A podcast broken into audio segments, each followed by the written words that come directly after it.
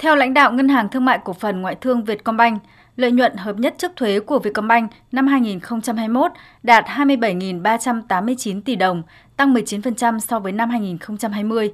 Huy động vốn tăng 9%, tín dụng tăng 15%, cung ứng đầy đủ vốn cho nền kinh tế. Đặc biệt, nợ xấu rất thấp, chỉ bằng 0,63% tổng dư nợ. Dự phòng bao nợ xấu lên tới 424%, cao nhất ngành ngân hàng Việt Nam. Vietcombank tiếp tục là ngân hàng có đóng góp lớn nhất cho ngân sách nhà nước với quy mô nộp ngân sách khoảng 11.000 tỷ đồng trong năm 2021. Vietcombank đã thực hiện trả cổ tức bằng tiền mặt với tỷ lệ 12% và bằng cổ phiếu với tỷ lệ 27,6%, tăng vốn điều lệ lên mức 47.325 tỷ đồng. Quy mô vốn hóa của ngân hàng đạt 16,7 tỷ đô la Mỹ khi khép lại năm 2021.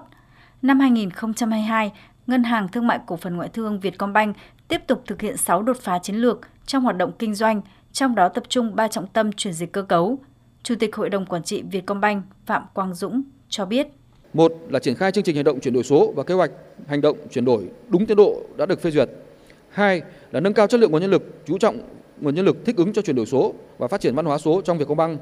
Ba, đổi mới mô hình tăng trưởng theo chiều sâu gắn với chuyển dịch hoạt động cơ cấu hoạt động theo các trụ cột kinh doanh, phát huy thế mạnh tổng thể của toàn hệ thống Vietcombank. 4. Đẩy mạnh công tác phát triển khách hàng, phát triển sản phẩm.